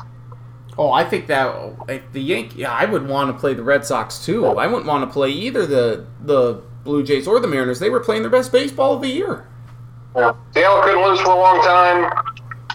Uh, yeah, so that sucks. That's same old team. Yeah, yeah. I'm calling my shot right now. I'm saying Seattle makes the playoffs next year. I say they win the AL West. Holy shit! Well, that's a shot. Calling it right now. Um, so with the AL playoffs, we got the White Sox against the Astros. The Rays are going to host the winner of the Yankees Red Sox. I think the Yankees beat the Red Sox. Uh, do you in the in the wild card game? Do you agree with that? I would agree with that. Uh, so at this point, the Rays just super solid. Uh, they, they stumbled a little bit down the stretch, but I think they're just head and shoulders the best team here. I think they. I'll say that it'll. I say it's going to be a White Sox Rays uh, ALCS. We would be in agreement there. Houston White Sox should be all right. That's kind of a I don't know 50-50 series. White Sox, though they've built it up here. This is this is what they built it up for. So mm-hmm. I think any team can get out of the American League except Boston. You know, Yankees they run hot and cold, and when they're hitting, they're hitting. Mm-hmm. So yeah, you look at it. I'd say every team except maybe the Braves and the Red Sox. I think every other, other every other team's got a shot. Really, you don't think the Braves have a shot? I think the Braves do. I think that maybe, but I think Milwaukee I can't see the Braves beating Milwaukee and or the Giants or Dodgers. See, I can't give I can't the Cardinals see. that chance. I, I mean, I know what the Cardinals have done over the last 20 games is I absolutely impressed. What, 18 and 2 or 19, 19 and 2? whatever whatever they are. Uh, I, they're going to lose to the Dodgers in the wild. I, I mean, I, I mean, you can't be any hotter than they are. Right. And 106 wins. I mean, the Giants had to win 107 games, and they needed to win all of them to win the fucking division. Mm-hmm. The most ever, the most wins ever. Yep. Uh, for second place team. No divisions ever had 106, 107 game winner. So that's very impressive. Absolutely. Um, was it is it Brandon Belt who is out for the the yeah, Giants. he's got a broken thumb. Yeah, I don't know how long he's going to be out for, or all, maybe all postseason. Clayton Kershaw sounds like he's not going to be able to play for the Dodgers, so that's significant to a degree. But I, the Dodgers are just loaded. I can't, I can't see them losing to the Cardinals, though. I mean, I assume it's it's Adam Wainwright, correct? Uh, and he's forty, and he's had an unbelievable year. Mm-hmm. Uh, so I'm, I mean, I'm, I'm interested in that based on how hot St. Louis has been and the Dodgers winning all those games. So okay, you know, can St. Louis pull? I mean, 106 wins and uh, not even make the playoffs. That's that'd be impressive. So. When I'm I interested in that one. when I look at Milwaukee here, and I again, I what Atlanta's been able to do. I mean, they were they weren't above 500 for the longest time, and they tore it up. I mean, everyone left them for dead after Ronald Acuna Jr. got injured. I, Yeah. and you know, I, especially myself, I'm like, okay, they can't win this one, so let's just good good luck, and and somehow they did it. I'm looking at the Brewers here, and I wouldn't exactly call the month of September all that great for them. I mean, they lost two to the Tigers. They lose. Uh, they lost four straight to the Cardinals, all at home. They they sweep the Mets. Oh, cool. Then they took two or three from St. Louis in, or they lost two or three to St. Louis in St. Louis, but they did get the one win that snapped the Cardinals. Uh, what 17, 18 game win streak at the time, and then they get swept by the Dodgers. So I mean, I, I'm not. It's not like Milwaukee's playing their best baseball right now, so I just don't think this is by any stretch a slam dunk. Uh, that's a, I don't want to use a, a, a, a, No. a- a basketball run, Jack. It's reference or analogy. I just don't think I don't think this is a a grand slam chance for Milwaukee to beat uh, Atlanta. I think Atlanta's got a real shot in this one. Yeah, they- I mean, it's if they win, you know, it'd be it'd be a good win for them. Yeah, I mean, any, any of these teams can get away anything. So it's any combination is is possible. I don't. Hopefully, don't pay much attention to the September of Milwaukee. Hopefully, they kind of on cruise control there. So I really like their pitching, and I think it's going to be. I, I want to see the, the Giants. Can they win a series here? Mm-hmm. because they've had a great year. Can they? They knock off the Dodgers. Probably it'll be. It'll be interesting. I mean, Dodgers Giants. That's. I'm not going to see any of these games because you're going to be on at nine o'clock. But Have you heard what um, what how long Belt's out for? I mean, is he out for all postseason? like it's it's sure it's a matter of if he can play through the pain and if he can grip a bat. I would think. In any other circumstance, I'd assume he'd be out for for a while, for a month or whatever. Mm-hmm. So he uh, broken left thumb, and he's a left-handed hitter. So I don't, I don't imagine he will play. So yeah, he was placed on the 10-day DL, so I think he'll miss at least the, at least the first round. If they get to the World Series, maybe that's enough for him to come back. So he's out. That that's a, a big blow to the Giants, but uh, I I think they beat. Do they beat the Dodgers? I mean, this is this is going to be an insane series. Now, fortunately, we have the games are on Friday, Saturday, so if you can stay up late, Well, that'd be, that'll be good. Friday got football, but I'll be home late enough to see it, and then yeah, Saturday at, at eight o'clock. That's doable. Saturday at eight, absolutely. yep, Foot, football should be any football of interest should be done by then. yep, absolutely. So at least you're going to get the first two games of this series at decent times. One would imagine. Or Yeah, on, on, on days where you can afford to stay up a little later. That's what I meant. Yeah. Days you can stay up a little later. Um, so I'm, t- I'm taking the Rays in the in the in the AL. Do I do I just do I call the rematch and say Dodgers Rays or I, I kind of want to go with the Giants. I mean the Giants have done Yeah. fuck it. I'll go Giants Rays. Giants Rays. There we go. How the Giants do against the Dodgers this year? I think it's pretty 10, even. 10 to the t- they won the series 10 to 9 I believe. Ten to nine. But yeah, Max Scherzer going in game one, so he'll be he only throw once, so that's good. And Kershaw's out, so And, and that's the hmm. difficult part for the Dodgers is I mean, you are playing a one game play in game to get to the Giants. So you have to throw out your best pitcher. In Yeah, this case, Max can't. Scherzer. Yeah, I mean, it's there's so many. Unlike the NBA, where it's like, all right, it's going to be one of these two teams versus one of these two teams. Like baseball, it's like, yeah, it, it, it could be the Braves and the Yankees. It could be the Braves and the White Sox. Yeah. It could be it could be Houston, Milwaukee. It could be Yeah. any combination. I think. Yeah, absolutely, absolutely. So, that, so that's fun. So whatever I don't know, whatever that's worth. I'm gonna go with Tampa Bay again. I think Tampa Bay is gonna win the whole thing. And you're going Tampa Bay Giants. Yep, I'm gonna go. Tampa Bay wins it all. I want to say they yeah, taking the Dodgers just sucks. Um, I don't think Milwaukee. I don't think they're gonna get their Braves. I don't know. Giant, I guess. Oh yeah, it is Giants. Giants, Tampa Bay. I guess. I think we're in agreement on every on every playoff race here, Yeah. except maybe Braves. Uh, Braves Brewers. Maybe that's the one. I not. I don't know if I can.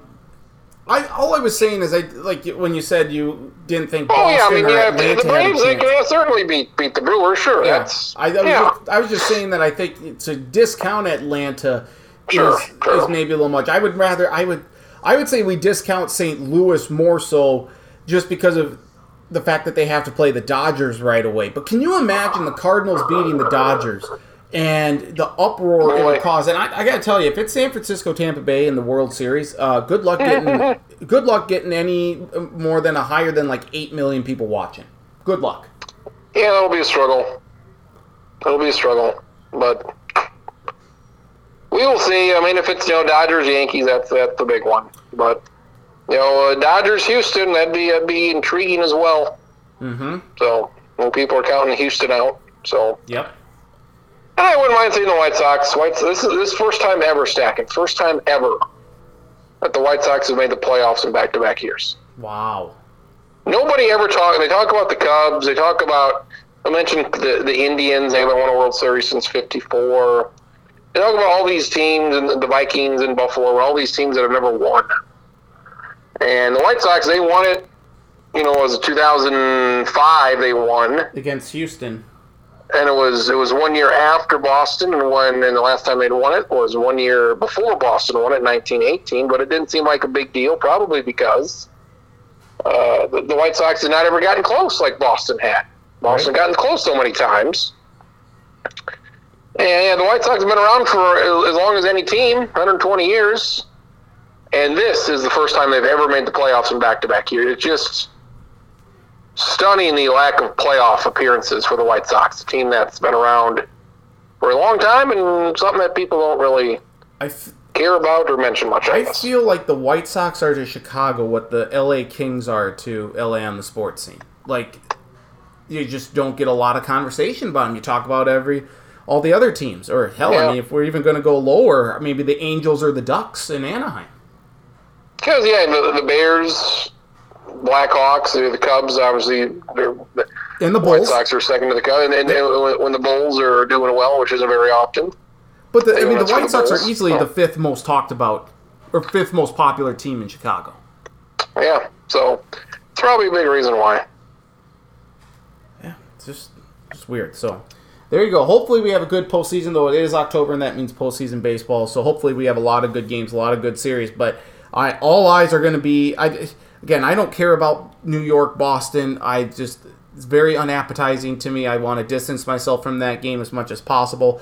But I am all in on on Cardinals Dodgers because the amount of pressure on the. I, I don't even know if it's pressure on the Dodgers. Oh yeah, oh But- they got to win that game. If they don't win that game, what a, what a, what a disaster!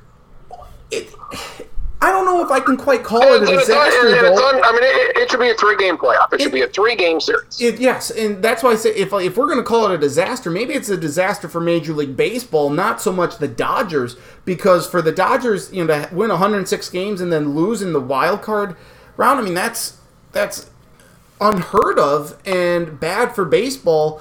One would imagine. Um, I, I don't know. I, I don't think the the pressure's on the Dodgers to win certainly, but I think if the Dodgers lose, you look at this as a as it's bad for baseball. It's not bad.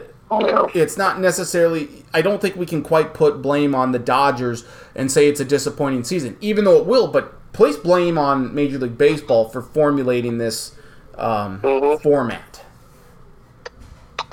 You feel like if you win 106 games, you should be in the playoffs, but you're not. They, they wanted to create excitement, and they they've certainly got that. We've got a 90 win team versus a 106 win team, so I don't know. Well, uh, Yankees and Boston are tied, right? Yes, they are. So they would have had to play this game anyway, which is fine.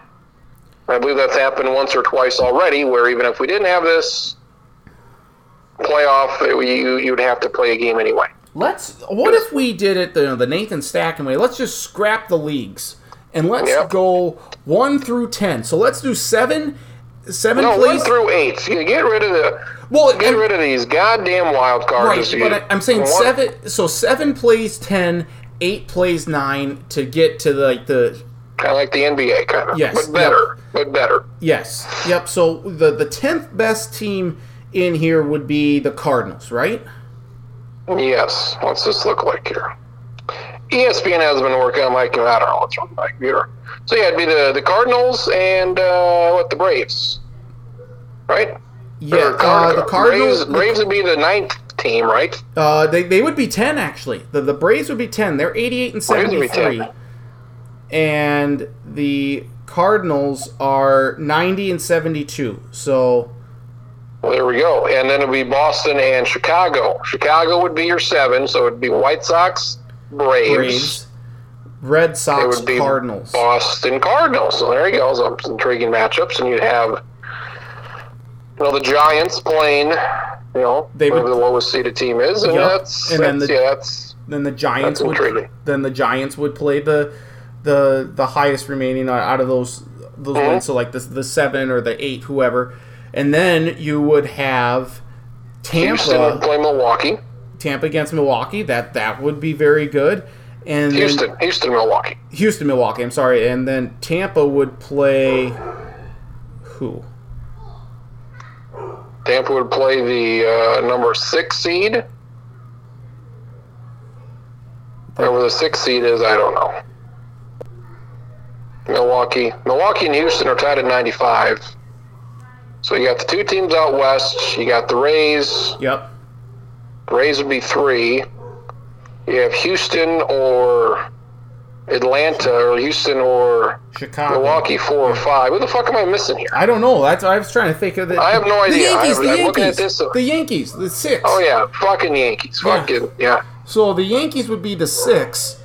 Yeah, I guess Yankees would be the seven. I just fucked this entire thing up Okay. So because the White Sox are better than them. So, So it'd the- be uh, Tampa White Sox. All right, I sign me up for that. I I, I don't know. You get to, you get a few more uh, uh, good matchups here, so maybe that's something that they.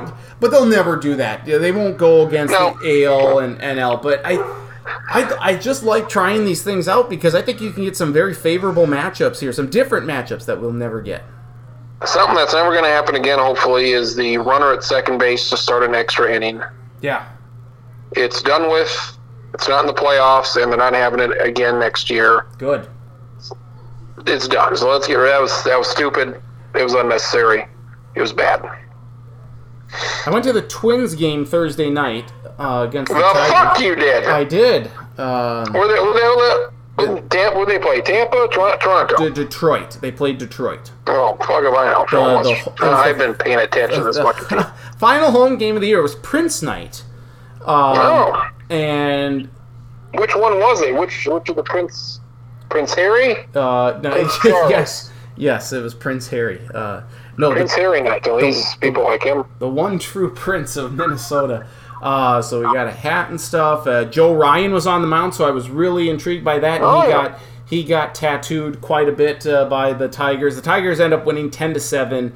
Uh, bad pitching, but a few home runs. So uh, it was good. It's a, a very lovely ballpark, as, as we've mentioned several times. Minnesota has two of the best ballparks or stadiums in the, and I'll even go, I'll even throw in three because the Xcel Energy Center, where the Wild play, is fantastic. Um, Throw in. I assume you were mentioning the Viking Stadium. yes, U.S. Bank Stadium is easily the easily a top two stadium in the NFL.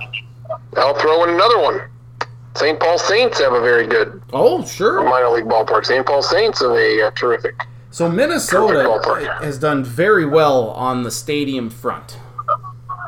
Now we Yeah. just, now we need good teams to fill those stadiums. Or That's gonna be a bit of a play in struggle. those stadiums. Good teams play in those stadiums. Um, that's that's about it for me. I don't I don't think there's anything else. Uh, I know that uh, homecoming for Mitchell did not go very good last week. No, no, they they, they uh, played like shit. Forty-five nothing. Yeah. I've never seen a team just completely lose it. Uh, It was seven. It was seven to nothing with two minutes to go in the half. Well, I've The seen halftime the score was twenty-eight to nothing. 28 to nothing at halftime. Like that's worse Yes. than the Vikings. Twenty-eight nothing and a half. It was seven to nothing with two minutes to go. What happened? You, there was a touchdown. There was another touchdown. There was a forty-seven-yard punt return.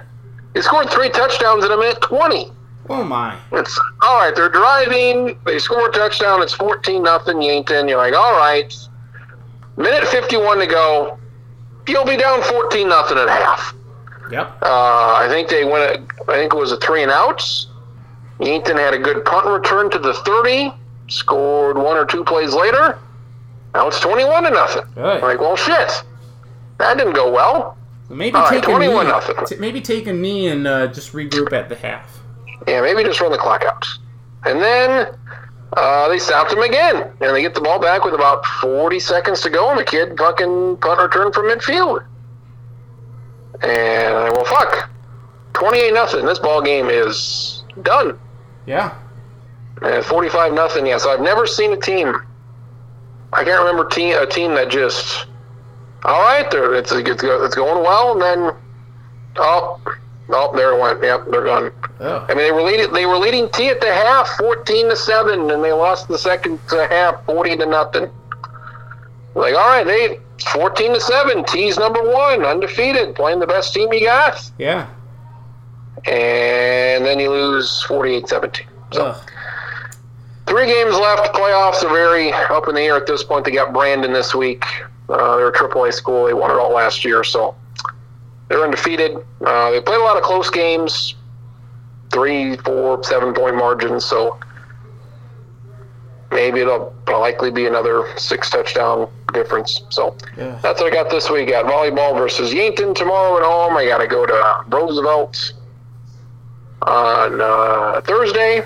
Went to Sioux Falls Lincoln last week on Tuesday, and we drove past Chick Fil A. Oh yeah. Did you- yeah. Did you end up having it? I thought you said you were going to. I was, but then there were 50 cars in the fucking drive-through It's it's crazy, isn't it? It's just and all times of the day. 8:45 at night. They close at 10. I'm like, all right, it's almost nine o'clock on a Tuesday. They've been open a week. Can it be that busy? Yes, it's that busy. So Mhm. I'm not even going to attempt it next week. Really at Roosevelt. I don't. I don't. I I don't even like it.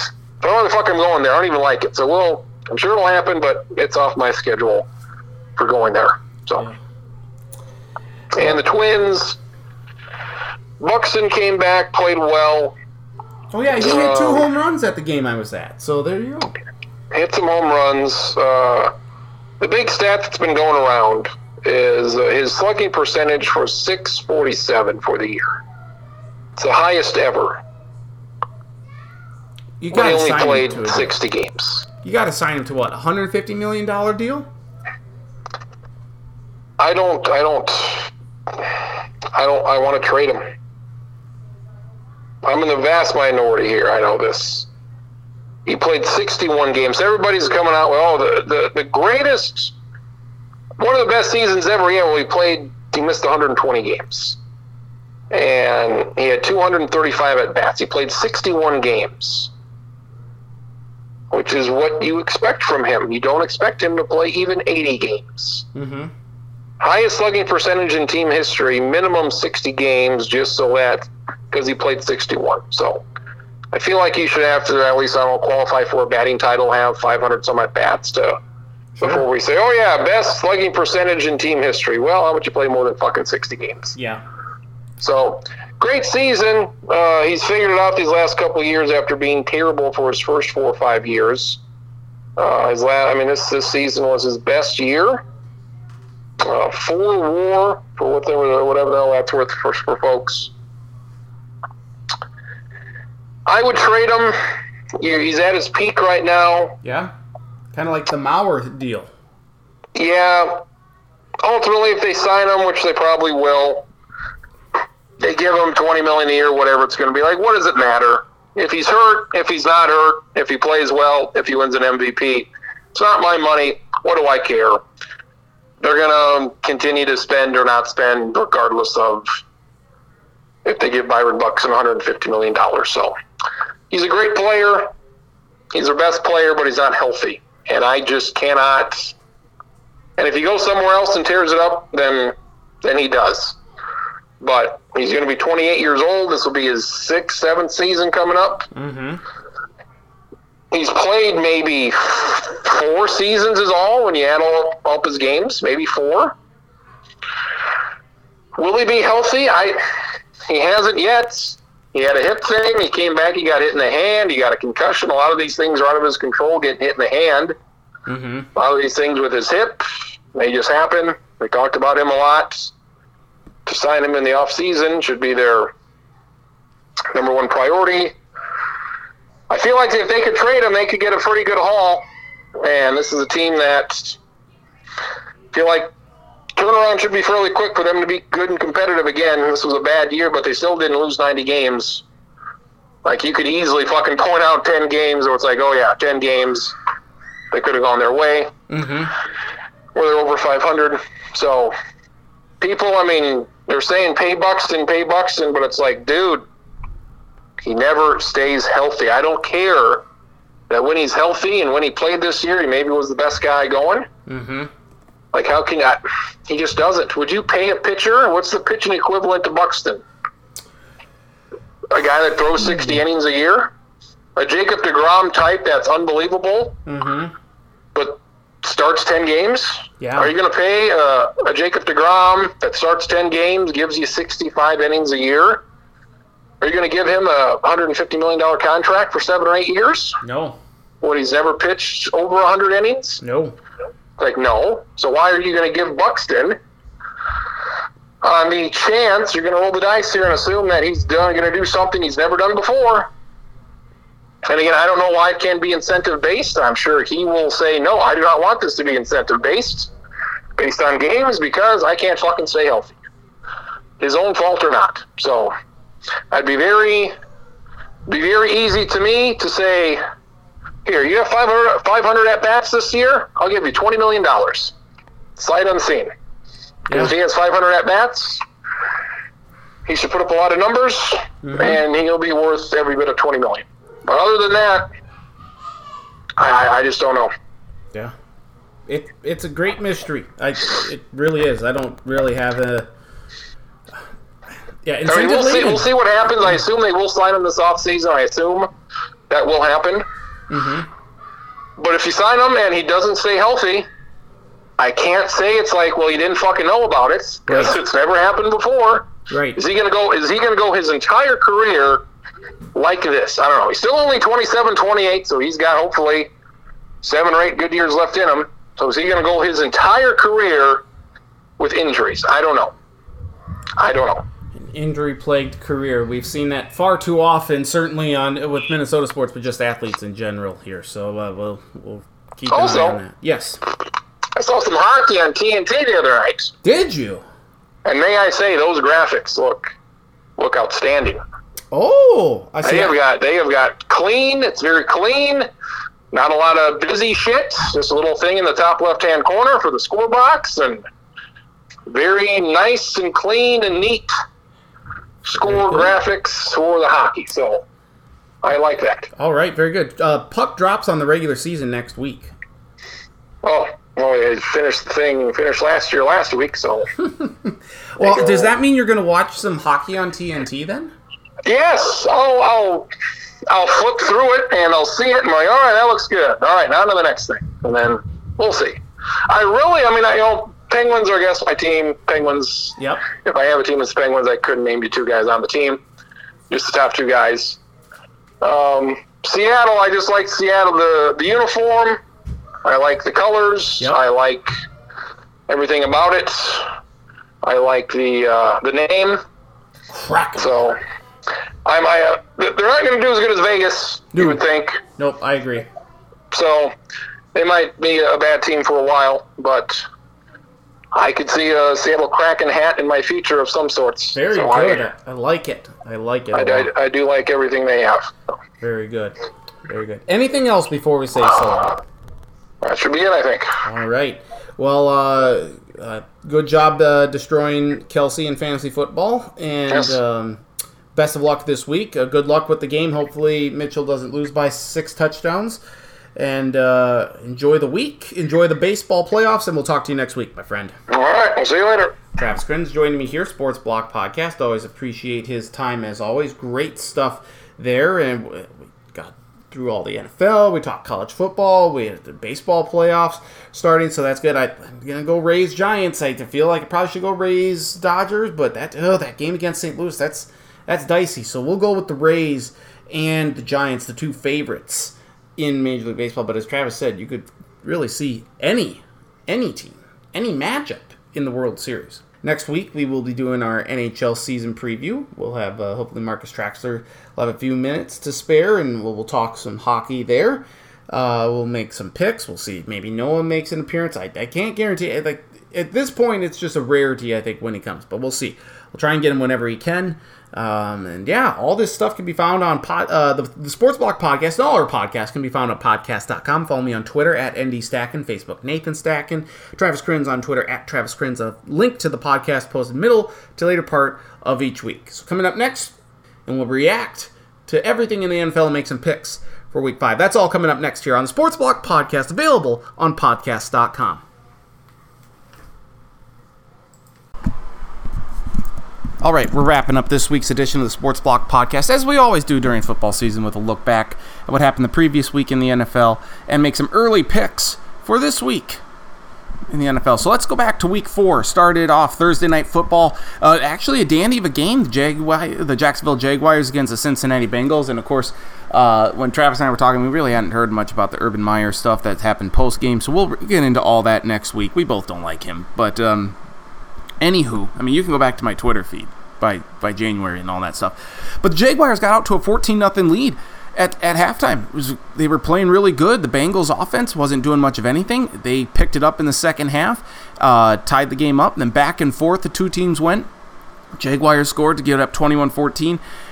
Bengals tied it and then ended up winning it on a last second field goal to improve to 3 and 1. The Jaguars 0 and 4 now have lost 19 straight games, longest streak since Detroit did it in 2007 2009. Uh, speaking of those Detroit Lions, they lose 24 14 to the Chicago Bears. Um, Justin Fields had a very much better in this game. The Bears offense put up a whole bunch of points. Bill Lazor, the offensive coordinator, actually called the play, so that was beneficial. And the Lions, I mean, nothing encapsulates the Lions season and perhaps the Lions franchise more than a snap going off of Jared Goff, flinging into the hands of a defensive lineman. It just he, Goff never even got his hand on it. it. Hit his shoulder pad. It's just poor Lions. Bears win the game though, but lose David Montgomery running back out for at least four to five weeks with a knee injury. Uh, as we discussed, the Minnesota Vikings lose to the Cleveland Browns 14-7. Vikings got out to a 7-0 lead, scored on their first touchdown or first drive of the game. Never scored after that. Um, defense played well, missed pass interference penalty, uh, but overall, offensive line got manhandled by Myles Garrett and company. Denzel Ward had a couple blitzes, very good cornerback for the Browns, and the Browns improved to three and one. Uh, first time they've started three and one in two straight seasons since 1993 through 95. The, uh, Wa- the Washington football team, a very entertaining game against the Atlanta Falcons. Cordarrelle Patterson for the Falcons, three receiving touchdowns. This one, he was fantastic throughout the entire game. Uh, the Falcons had a lead. It was 30 to 19, and inexplicably, or in Falcons-like fashion, they blow it, including the Washington with the game-winning touchdown pass uh, Taylor Heinicke to J.D. McKissic across the field, and then he runs all the way up the sideline, soars into the end zone here, extending the ball across the pylon. Uh, incredible play. And Washington escaped with a 34-30 victory. Indianapolis Colts get their first win of the season over the uh, this one over the Miami Dolphins, 27 to 17. Uh, each team is now one and three. Carson Wentz played okay, didn't have a turnover. The Colts defense played well. The Dolphins injuries are a factor in this, but they're just not very good offensively right now. And the Colts uh, proved it here in this one, winning 27 17. New York Jets get their first win of the season. The much maligned Zach Wilson played great in the second half against the Titans, who were without wide receivers Julio Jones and A.J. Brown. Knew that that was going to be a factor for them once that uh, to win this game. Once it was announced that they were going to miss the game on Friday, and they were up nine nothing.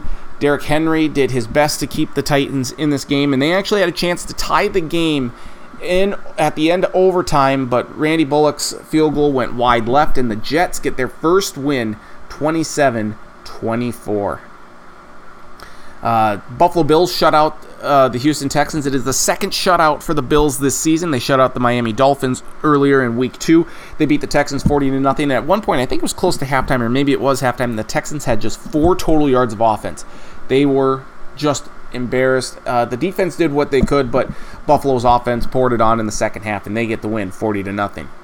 Dallas Cowboys beat the Carolina Panthers 36 to 28, thanks in large part to Ezekiel Elliott. He had a great day rushing the football with, a, with at least one touchdown. Dak Prescott throws four touchdowns. Uh, Sam Darnold did what he could to help the Panthers, but uh, you wonder missing Christian McCaffrey how much that impacted the offense and the, that great defense by the Panthers. They were uh, annihilated by the Cowboys offense. It just taken to the cleaners between passing and, and rushing the football wasn't good. Uh, Dallas wins 36 28. Both teams are now 3 and 1. The Kansas City Chiefs get back on the winning track of beating Philadelphia 42 to 30. I was uh, the unfortunate sufferer of having to go against Tyreek Hill in two fantasy leagues this week. He had 11 catches for 186 yards and three touchdowns. Someone guard him, please, Philadelphia. Like, how bad is your defense? Jalen Hurts did what he could, uh, but this game featured no punts. Uh, like the fourth game ever with no punts by either team. A Chiefs scored touchdowns on every drive except for one that resulted in an interception. I think there was a kneel down too, but that doesn't count. 42 to 30, Chiefs win. Big one against the Bills next week. The New York Giants inexplicably find a way to go down to New Orleans in the first home game at the Superdome for the Saints this year and beat New Orleans 27 to 21. Taysom Hill had a couple of rushing touchdowns in this one. He also threw an interception, which is not good. But uh, Saquon Barkley, a huge 52-yard touchdown catch in this one. Daniel Jones throws for over 400 yards. Uh, they Saquon rushes for the game-winning touchdown in overtime. I, I don't get the Saints. They're just an average team at this point. The offense just is somewhat suspect. And uh, Saquon looked good in this one, though. Interestingly enough, though, Graham Gano, the field goal kicker for the Giants, missed one. He had made like 35 straight or something like something crazy like that.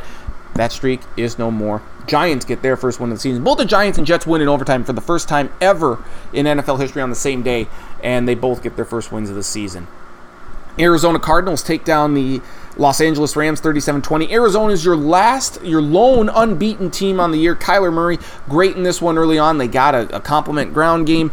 Matthew Stafford, inaccurate on several throws this way, just not the normal Matthew Stafford that we've seen so far through the first three weeks of the season with the LA Rams. Rams defense wasn't good. Arizona 30 plus points, 400 plus yards in each game so far this season.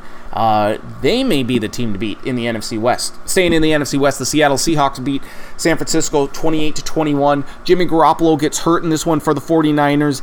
Uh, so Trey Lance, Marshall native, North Dakota State Bison, number three overall pick in the draft this past April came in, did okay, but the Seahawks just took advantage. Their offense was bad for much of the first half of this game. They they turn it up here in the second half and get the 28-21 win to avoid going 1 and 3. Green Bay Packers beat the Pittsburgh Steelers 27 to 17. Steelers offense is absolutely horrendous, but the game kind of changed at the end of the first half when Green Bay attempted a field goal, and Joe Haden, the Pittsburgh Steelers cornerback, was called offsides. But if you look at the replay, it sure looked like he was onside and just timed his jump uh, perfect. They blocked the field goal kick. Minkah Fitzpatrick picked it up and ran it in for a touchdown. Would have made it 17 14 at the half. Pittsburgh don't know what it would have meant for the rest of the game, but um, the refs called it offsides. It was a bad, bad call, it looked like. But um, Green Bay first win against Pittsburgh since Week 17, 1995. Wow, it's a long time ago, which is something that you wouldn't have expected.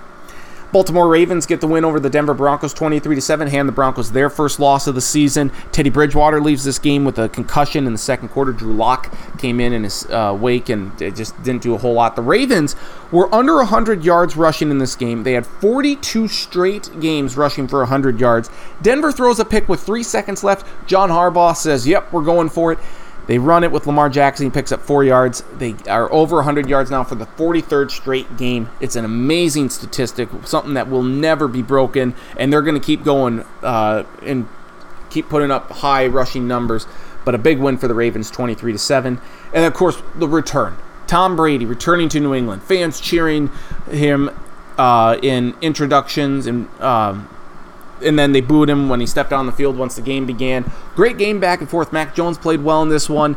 Tom Brady was off a little bit, weather I think certainly a factor, but the Patriots uh, the Patriots had a lead 14-13 and then each team alternated field goals from there with the Bucs uh, taking a 19-17 lead. Nick Folk misses a 56 yard field goal on fourth and three, hits the upright, and the Patriots lose 1917. Tampa Bay improves to 3 and 1, while the Patriots are 1 and 3. And then Monday Night Football, a lightning delay at SoFi Stadium.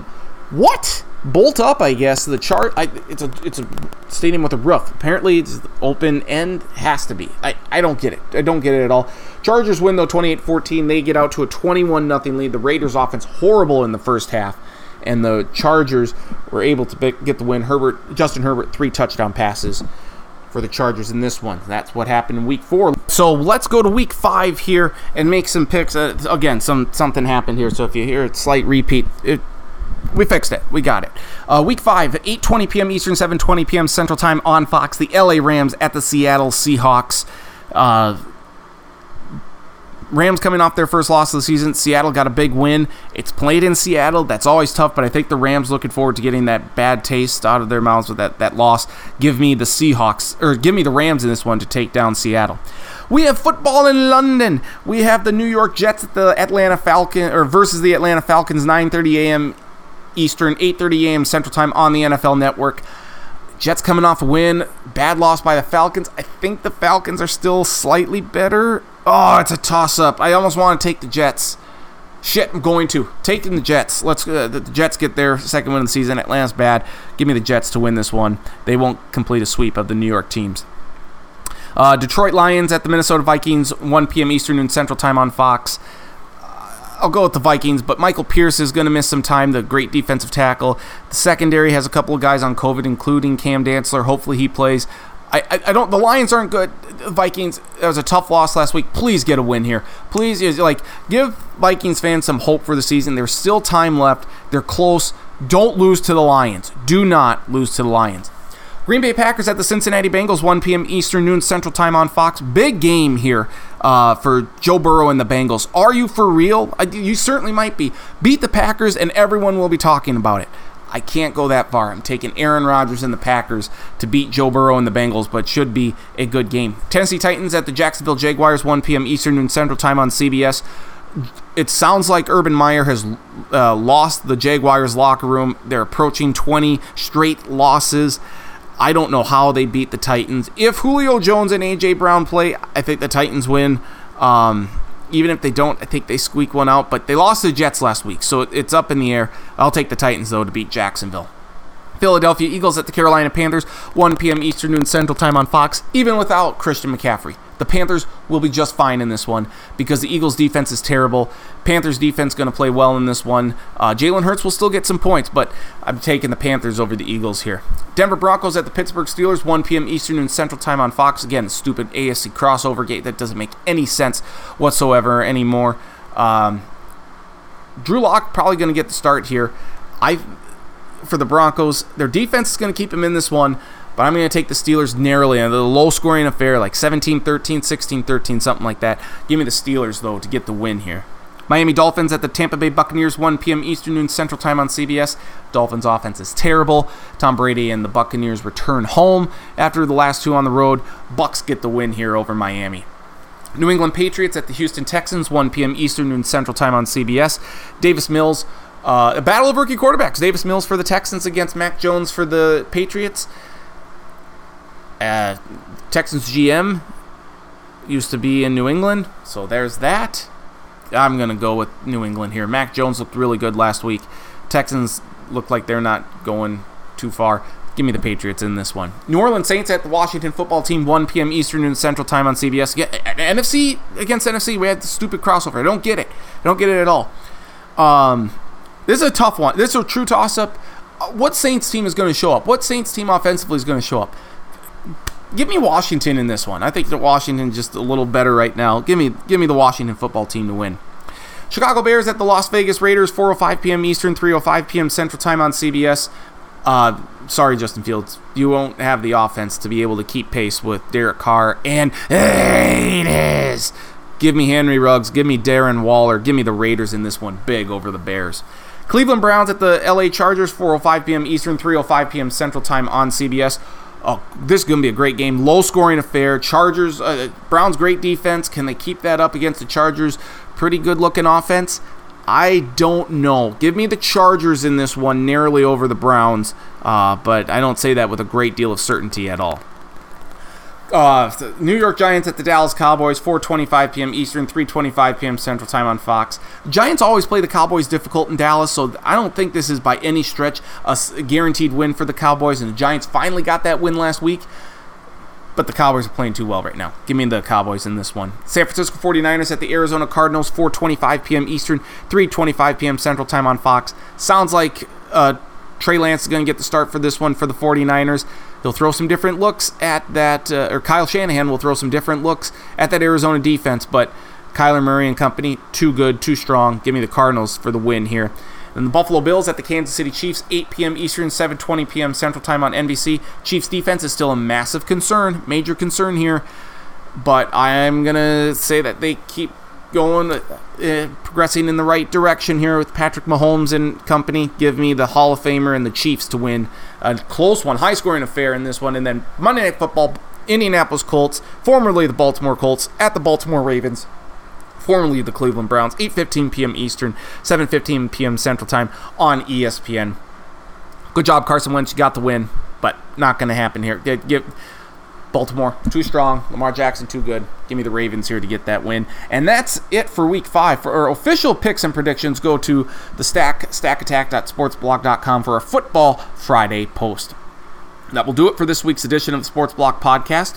Hope you enjoyed it. A lot of good talk with with Travis and good college football talk with Charlie. Um, next week, we'll preview the NHL season. We'll try and get Marcus Traxler on to discuss. So, looking forward to that. So, for all of us here at the Sports Block Podcast, hope you enjoyed this one. We'll see if Noah can make some picks here. I'm going to keep trying, so we'll see. Uh, but for all of us here at the Sports Block Podcast, Nathan Second saying thank you for listening. Have a great week, and we'll talk to you next week on another edition of the Sports Block Podcast. Have a good week, everyone.